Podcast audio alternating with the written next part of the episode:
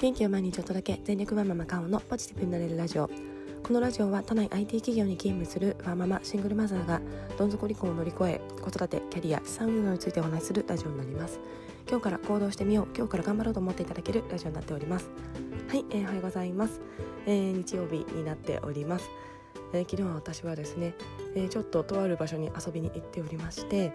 えー、すごく疲れて帰ってきております。昨日も9時過ぎに、え爆睡しまして、え今日も早起きしているというですね、え休日も変わらず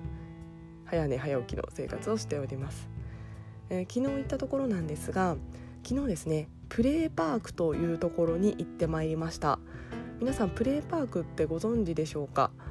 えー、ちょっと今日はプレイパークに行ってみて、えー、ぜひおすすめだったので、えー、そのお話と、えー、そこからですねちょっと子供について子育てについていろいろ考えましたので、えー、そのお話をしたいと思っております、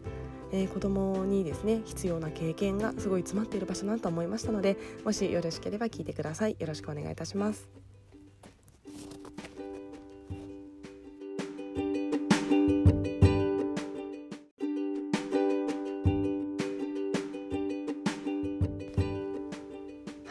プレーパークなんですが、えーまあ、どういったところかと言いますと、えー、本当にですね何でもやっていいと、えー、言われていて、えー、本当にですね、えー、木を切ったり木材があって、えー、トンカチがあったり、え、ノコギリがあったり茎があったりあとは、えー、場所によっては火起こしとか焚き火ができたり、えー、あとはですね自然があったり、えー、泥んこ遊びができたりえー、あとですね私が行ったところは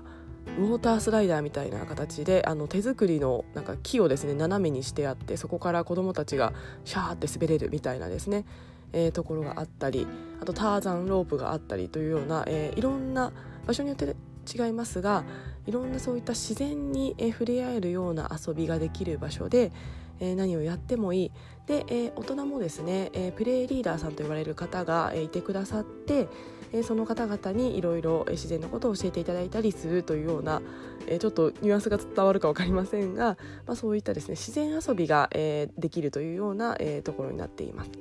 プレイパークで全国で私調べてみたんですがなんか今300箇所ぐらいあるようです。えー、なのでぜひご覧になってみてください東京96カ所ってありましたで私あんまり知らなかったんですけどもそんなにあったんだと思いましてま私もですねちょっと聞いたことはあったので大きさの大小は、えー、全然違うので本当にちっちゃい場所とかもあるみたいなんですが、えー、場所によってはすごい広く、えー、いろんなことができる場所もあるようです。はい、でそれにですね私昨日、えー、ちょっとお友達に誘っていただいて行ってまいりまして、えー、もうすっごく楽しい、えー、時間でした。えー、我が家の息子はですねまあ、そういった自然遊びができるというところでも基本的には虫を取ってまして、えー、いつもといつもの公園にいないような虫が、えー、たくさんいて殿様バ殿様バッタとか、えー、あとは車バッタとかなんかバッタ系が結構いました。えー、まあちょっとカブトムシとかはですねもう時期的にいないんですけれども、えー、あとは、えー、トンボとか、えー、そういった部分をいろんなものを取っていて息子はもう殿様バッタを見つけた瞬間大興奮してましたなんかあのカマキリ先生のテレビで以前ですね、えー、殿様バッタを、えー、香川照之さんカマキリ先生が見つけられなかったらしいんですが僕は来て、えー、10秒で見つけたぞと、えー、誇りらしい顔をしてですね、えー、なんか来てすぐにもうちょっと一瞬いなくなったなと思ったらトのサーバッタを持って帰ってきたので、えー、すごくもう楽しかったと息子は言っておりました。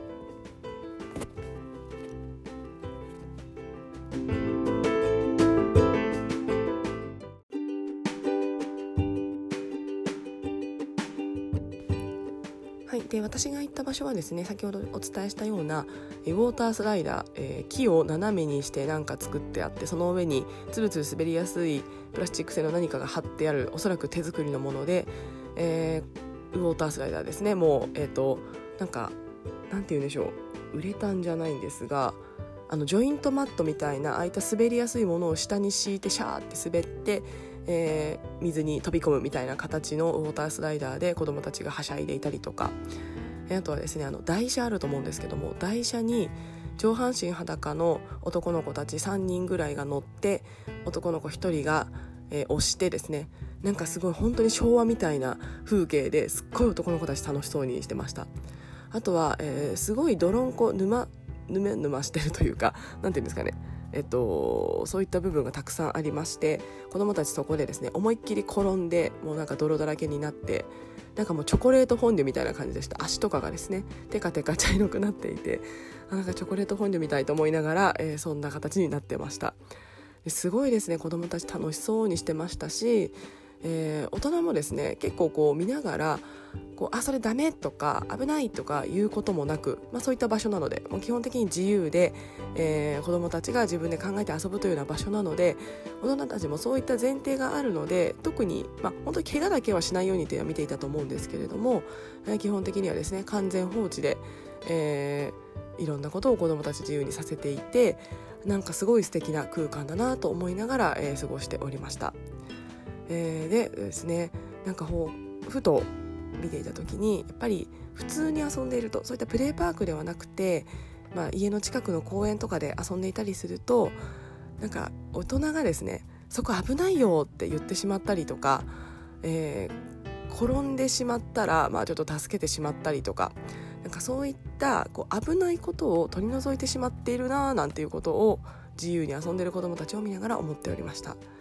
ぱりですね子どもたちも泥で滑りそうになるからこの辺は気をつけなきゃなとか、えー、大人の私もですねこう泥すごいなってる中でこのちょっとテカテカしてるとこはすごい滑るからその手前の硬そうなところで歩こうみたいなのをですね私は結構泥んこで遊んで育ってきましたのでやっぱり本能的にわかるんですよね。なので気をつけて歩いたりとか。あとはあの我が家はやってないですが、まあ、焚き火をやっている中でこう火ってあの水分含んでたりするのでパチっていうことあるんですよね。そうするとやけどというかちょっと熱いのが飛んできてあの熱ってなってしまうと思うんですけども。なのでちょっと程よく距離を置かなきゃいけないっていうのを私は結構自然の中で遊んできたので感覚的に知っています。ただ今の子供たち知らない子が多いんじゃないかなと思っています。そんな泥なんてあるとですね大人は入っちゃいけないって言いますし、えー、火がパチってなってなかなかこう火遊びなんかできるところないのでえー、キャンプとかなかなか行けないこともあるとなかなか知らない子も多いんじゃないかなと思っています。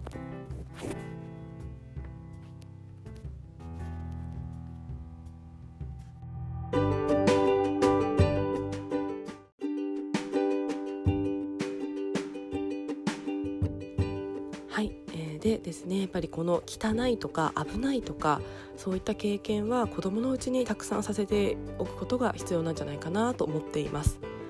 っぱりですねそういった汚いとかをあまりにもさせておかないと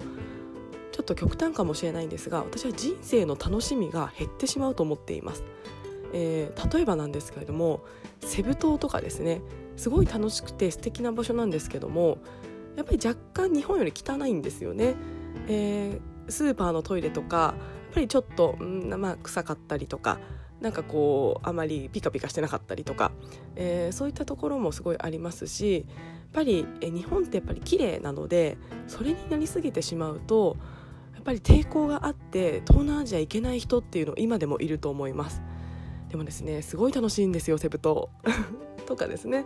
まあ、そういったあのセブ島はあの一例ですけれどもやっぱりその汚いというものに抵抗がありすぎる方、まあ、潔癖な方で、えまあ、もうですねしょうがない部分もあるとは思うんですがやっぱり潔癖じゃない方が人生楽しいことたくさんあるなと私は思っています。私結構平気なので、まあ、本当に汚いのは嫌なんですけどもまあ、セブ島とかもですねあの許容できる範囲、えーまあ、ちゃんと水洗トイレですし、えー、ちゃんとある程度のとこ行けばあの掃除もされてますし、えーまあ、全然あの私の中では許容できる範囲です。が多分人によってはここダメって思うんだろうなと思うとこんなに楽しい経験をかつお金もまあ、他の海外に比べると格安でいい経験ができるのに汚いというものにあまりにも抵抗がある人はこの経験ができないのかなと思ってしまうとやっぱりちょっと人生ちょっとだけ損しちゃってるんじゃないかななんて思っています。えー、特にですね今の子どもたちは私たちが、子どものことよりももっともっと綺麗で清潔な環境に生まれていると思います生まれた頃からですね空気清浄機が家にあってまあ、あのそんなにうちはあの綺麗にはできてないですけども、まあ、とはいえ私が住んでいた実家なんかよりはですねあの綺麗にできているななんて思っているので、えーまあ、埃とかもないですし特に私の田舎は埃というかあの田舎なのですごい誇りしいとこだったんですが、まあ、東京で住んでいるとですねそんな誇りとかないんですよね。だったりとか、まあ、うちの息子でいくとそういった私が育ってきたよりは綺麗な環境で生きているなと思いますしやっぱり周りを見渡すとすごい綺麗なところで生きている子が多いななんて思っています。なのでこの汚い絵の抵抗感っていうのをちょっとでも減らしておくというのは私は子どものうちに必要なことかなと思っています。あとはですね危ないという経験これも子どものうちにすごく必要だと思っています、えー、今の子どもは危ない経験が少なくて痛いって思う経験が少ないんじゃないかなと思います、えー、ジャングルジムから飛び降りるとかですねあんまり今の子してるの見たことないんですよね。私やってたなーなんて思います。あの一番上からあのビョンって飛び降りてあのー骨折はしなかったんですがなんかこう痛いみたいな痛たたみたいなことをですねやっていました。ちょっとそれなりにあの活発なやんちゃなあの子供時代を今ふと思い出しております。今ですね大人が見たら私も思わず危ないって止めちゃうと思うんですよね、えー、ただですねそういったちょっと痛いとかまあ、ジャングルジムだったらここまでなら飛んで平気なんだって学んだと思います。あのジャングルジムより多分高いとこから飛び降りたら多分怪我すると思うんですけどもあの1メートル2メートルぐらいだったらいけるんだなっていうのをですね私感覚的になんとなく覚えています、まあ、そういった経験が今の子は多分少なすぎると思います。地球周りって皆さん昔ありませんでしたか？あのぐるぐる回るあれです。あれとかですねあれでみんな吹っ飛ばされて怪我してたと思うんですよね。で今はやっぱりそれで怪我した子が多いので今世の中の公園にはなくなっています。でもあれでこう遠心力がついて、えーと、飛んでしまって怪我をしてしまうみたいな経験もですねやっぱりそういった痛い経験っていう一つだと思っています。えあまりにもこの痛いっていう経験が少ないので私ちょっとこれは飛躍していますが、まあ、ちょっといじめみたいなものにも伝わるつながっている部分もあるのかななんて思っています。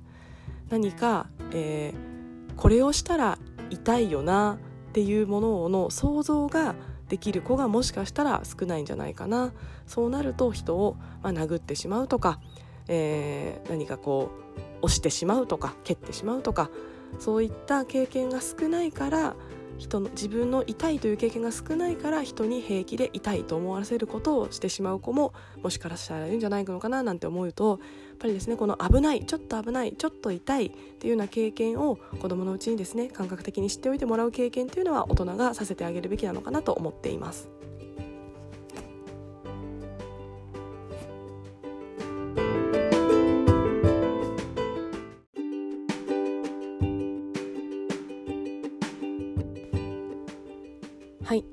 でですね最終的な結論としては是非皆さんプレーパークに行きましょうというような話になっています。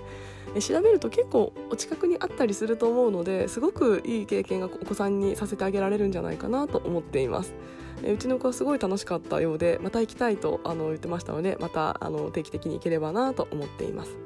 またですねプレーパークに行かなくともこの汚い危ない痛いっていう経験は、えー、日頃の生活でさせてあげられるんじゃないかなと思っています。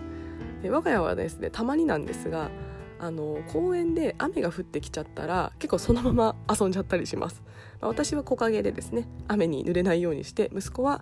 えー、びしょ濡れになりながら水たまりをバシャンって入ってしまったりしながらもういいよ裸足でいいよって言いながら、えー、遊ばせたりしています。あの幸いですねうち近所に徒歩圏で公園がありますので、まあ、そこの公園で遊んでいたらですけどもまあもう帰ればいいだけだしもうお風呂入って寝ればいいよみたいな形でちょっと衛生面良くないかもしれないですが汚いような、えー、遊びをさせたりしています。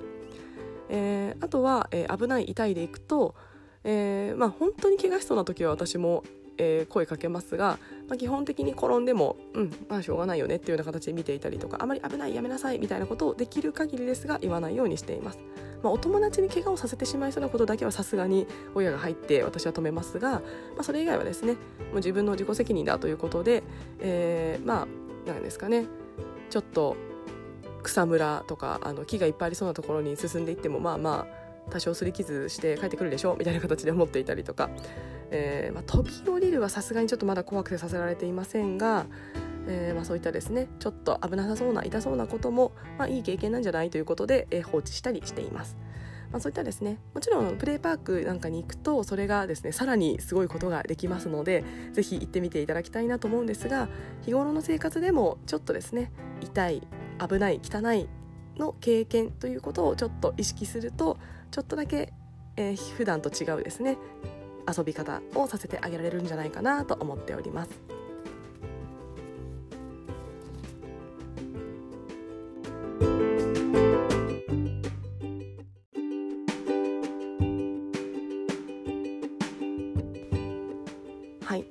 それではですね今日もお休みですが今日はですね昨日思いっきり遊びすぎて若干疲れてますので、えー、近所でゆっくり過ごす一日にしたいなと思っております。はい、えー、皆さんもお休みの方は素敵な休日をお過ごしされてください。今日も聞いてくださいましてありがとうございました。